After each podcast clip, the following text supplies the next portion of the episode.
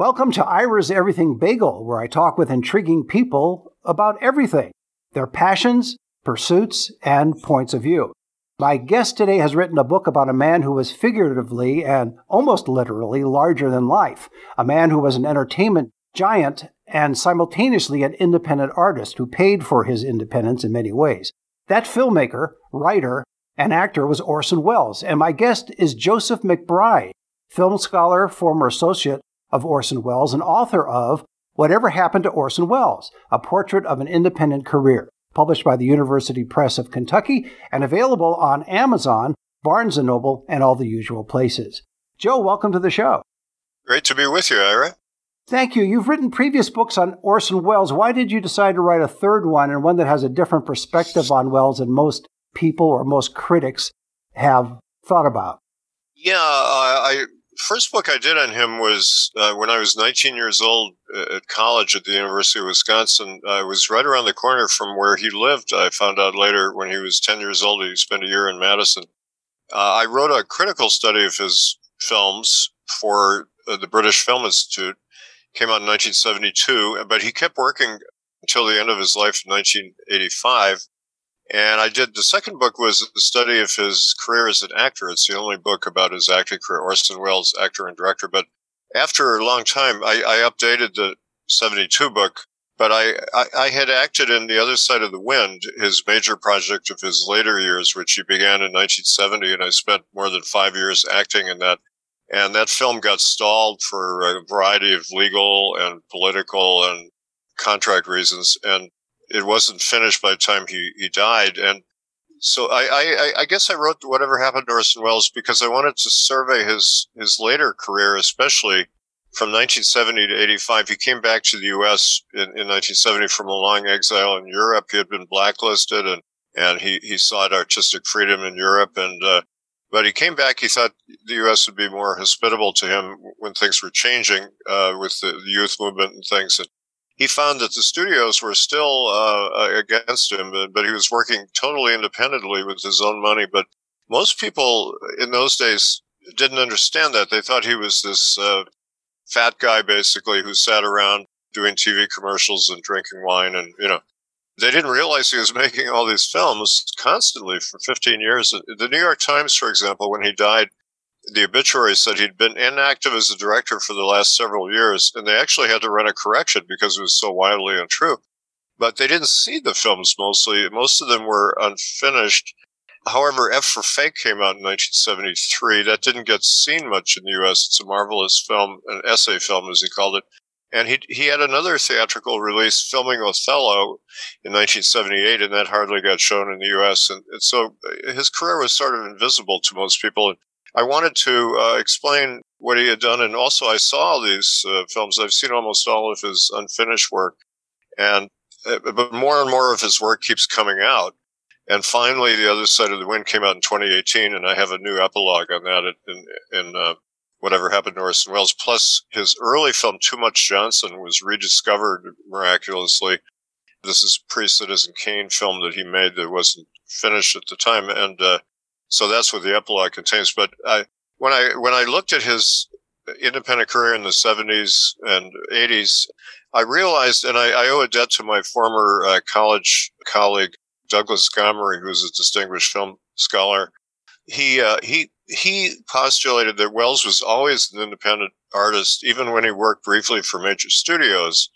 That he used the resources of major studios to make very avant-garde, rather independent films, and he had a, such a contract that he was relatively independent as a studio filmmaker. And so I realized I had to look back over his whole career to establish, uh, okay, he was independent throughout his career, and he became totally independent later, uh, ba- basically making literally home movies. He was shooting out of his home a lot.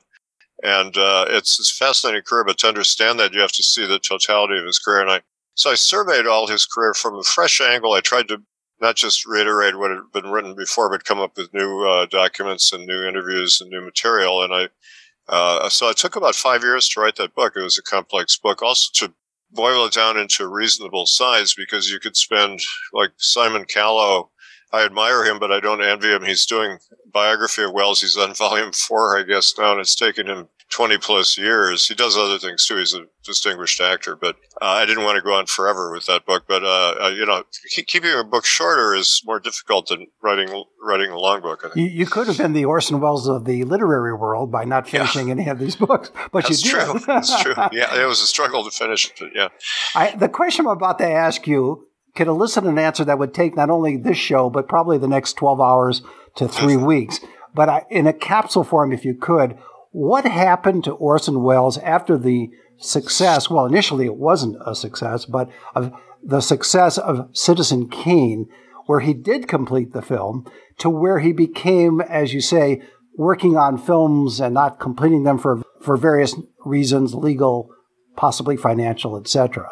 Mm-hmm. Well, Citizen Kane was almost destroyed the uh, because he provoked William Randolph Hearst, who was kind of, uh, it was sort of a roman à clef about Hearst. And the Hearst organization mounted a campaign against the film. And the Hollywood studios were so upset with Hearst's uh, threats against them to expose all kinds of things about them. And they, they mounted a uh, campaign to buy the negative from RKO for $800,000 and burn it. And it came close to happening. George Schaefer, the executive at uh, RKO, uh, stood fast behind Welles, and Welles Schaefer prevented that. But then Hearst banned advertising for the film, and no major theater chain would play the film out of deference to Hearst. So they had to play in independent theaters. It didn't get a lot of distribution, even though it got fabulous reviews. So it didn't make a profit until it was reissued until 1956.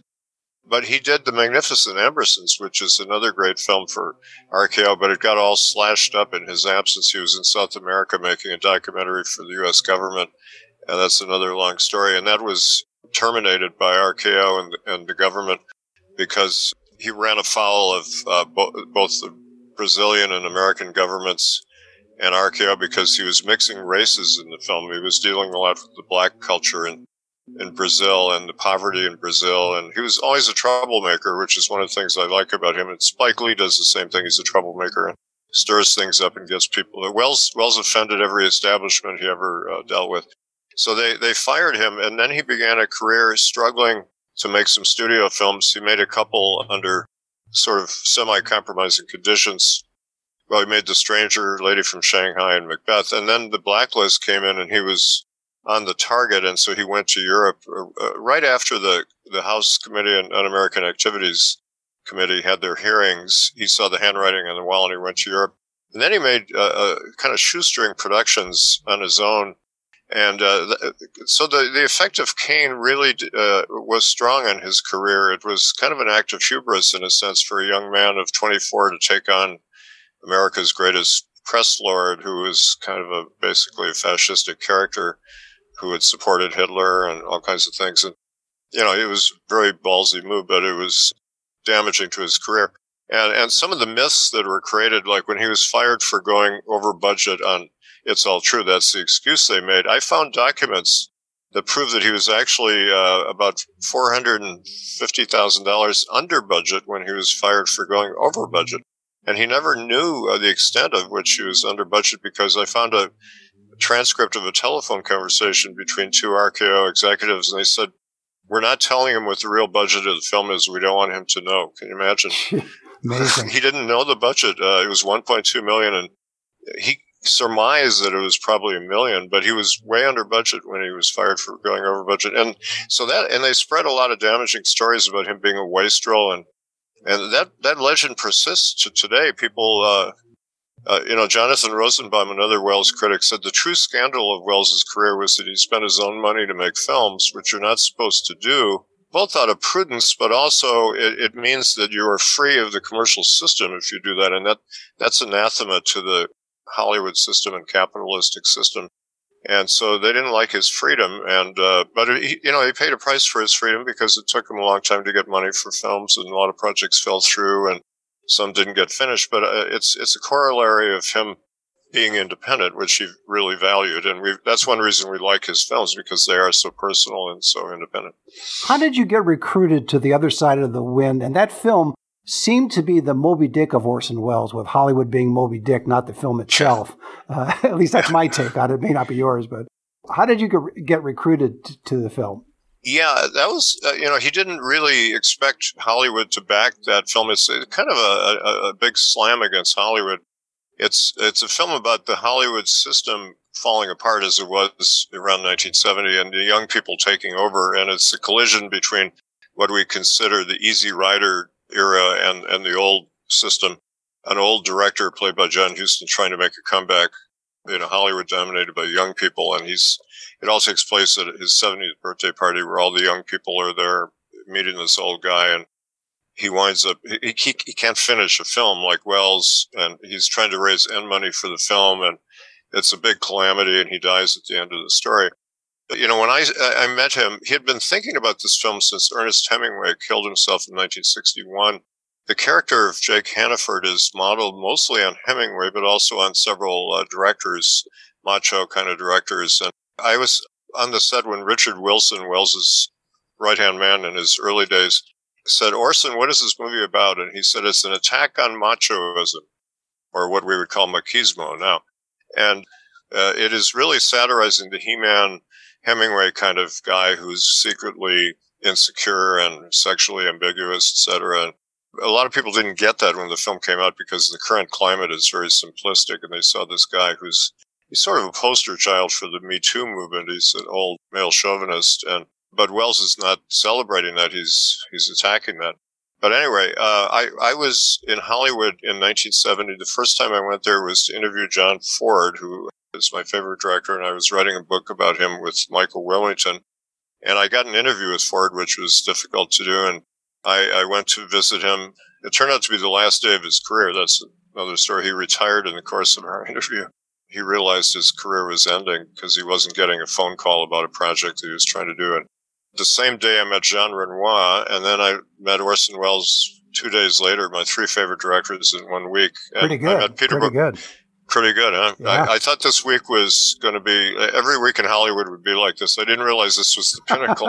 Everything was downhill from there. sort of like Orson Welles. yeah, yeah. That he said about Kane. You know, I started at the top and it's all been downhill ever since. Um, but I met Peter Bogdanovich, who was a young uh, filmmaker critic, and and uh, I emulated him because he was interviewing great directors, and he became a director. And I thought you know, it was the kind of path I'd like to follow and I was interviewing great directors. And, and uh, but I, I got Peter's phone number from a, a, guy at Larry Edmunds bookshop, and I called him, and, and he said, "I'm on the other line with Orson." And I, thought Welles was in Europe all those years. I'd read little items in Variety that he was in Yugoslavia doing something.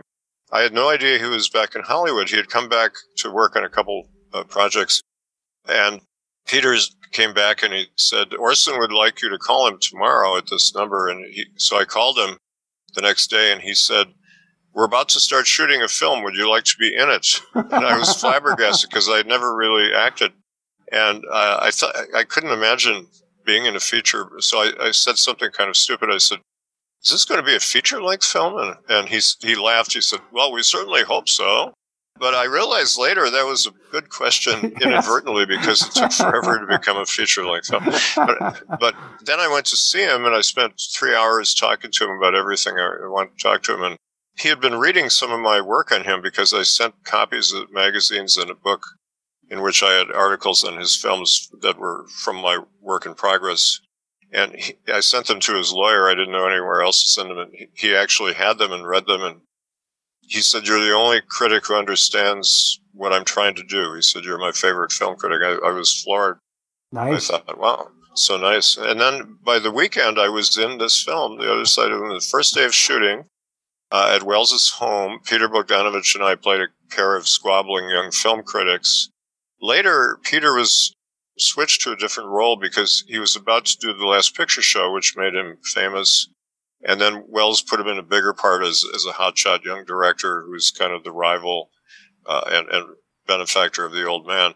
And then somebody else, we reshot some of the scenes that Peter had been in playing the critic. But Welles thought I was amusing as this earnest young film critic. And he kind of egged me on and, and other people in the film to play sort of slightly or somewhat exaggerated versions of ourselves. And I was this obnoxious film buff critic who would go around and pepper John Huston with questions for a book I was writing about him. And they were kind of slightly silly film buff questions. So before every uh, scene, Welles would spend an hour with me talking about the questions I would ask, and then he would take ideas and then reject others, and then he'd write it out, and then I had to follow the script exactly. But this went on for five years. It was just really an education. It was kind of my film school, and I got to meet all these fabulous people who were in the film and watch him shoot. It was invaluable. I think he needed a historian on the set. I think that's one reason I was cast because so many myths and lies and fabrications have been printed about him, but uh, you know, I I'm a good reporter and I reported on what was happening. And he would call me over sometimes while he was shooting and explain why he was doing something or tell stories about it. And anyway, so that's the genesis of uh, my work with him. When the film finally, I, I tried for years to raise end money for the film after he died. I tried to, you know, with the cinematographer Gary Graver, who was really his most loyal assistant. He and I tried to raise money from various sources, and the closest we got was Showtime was interested. The major studios and big Hollywood names all couldn't figure out the film, and they turned it down again. Uh, but Showtime, I thought, let's go to a cable channel. That's a new thing, and Welles would probably like that, you know. And, and it fell through for a variety of reasons. And then I got fired from the film by Peter Bogdanovich and Oja Kodar, Welles's companion, because they thought they didn't need me anymore. And I just thought, okay, I'll, I'll just leave quietly because I don't want to cause any more trouble for the film. And it finally, uh, Filip Jan Rymsza, who's a young European producer, spent nine years negotiating with Oja Kodar for her rights and, and the Iranian family that owned half of the film. We had been negotiating with them before Philip came in. But anyway, he worked out all the complicated details, he and Frank Marshall, and they put together the film beautifully, put it together, and Bob Murawski did a great job editing it. I was a consultant on the final form of it with Jonathan Rosenbaum, and I actually redubbed 18 lines of my dialogue, which was very surreal to be doing my lines again after 40, 40 some years. And when I when they asked me to come in and uh, they said, "Oh, would you come in and dub some lines?" I said, "Oh, okay." And I said, "Don't I sound different? You know, I, am older and I, you know, I smoked for a long time." And uh, they said, "No, you sound about the same, but if not, we could fiddle with it." And nobody can really tell. You know, the lines are uh, they sound like I did back then.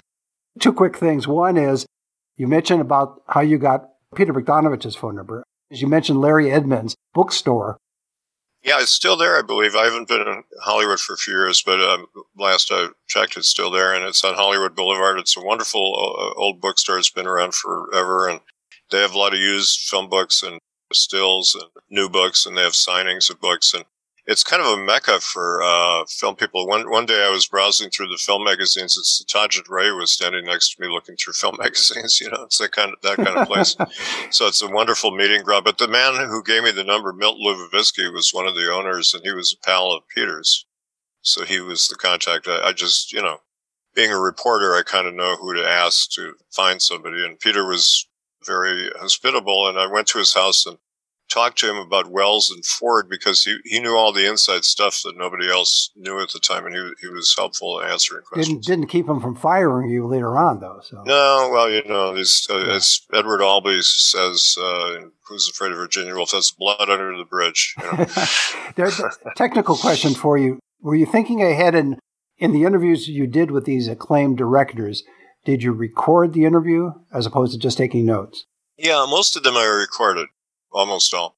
And I've got, I, I published a lot of interviews with George Cukor and Billy Wilder. And I did a book, Hawks on Hawks with Howard Hawks. And I spent seven years recording interviews with him and put that together into a book. And, and then uh, I, I've done three major biographies of Ford, Capra, and Spielberg. And I did a lot of interviews with Capra, most recorded, and sometimes I took notes. And I've interviewed thousands of people uh, for these books. But have you thought about digitizing some of those interviews so that people can hear them? That's a good question. I have a collection of my papers at the State Historical Society of Wisconsin, and I'm going to give them all the tapes. And uh, I've digitized some of my own tapes, you know, for research purposes. And other books, like I did two books on the Kennedy assassination. I interviewed some important witnesses, for example, and people involved in.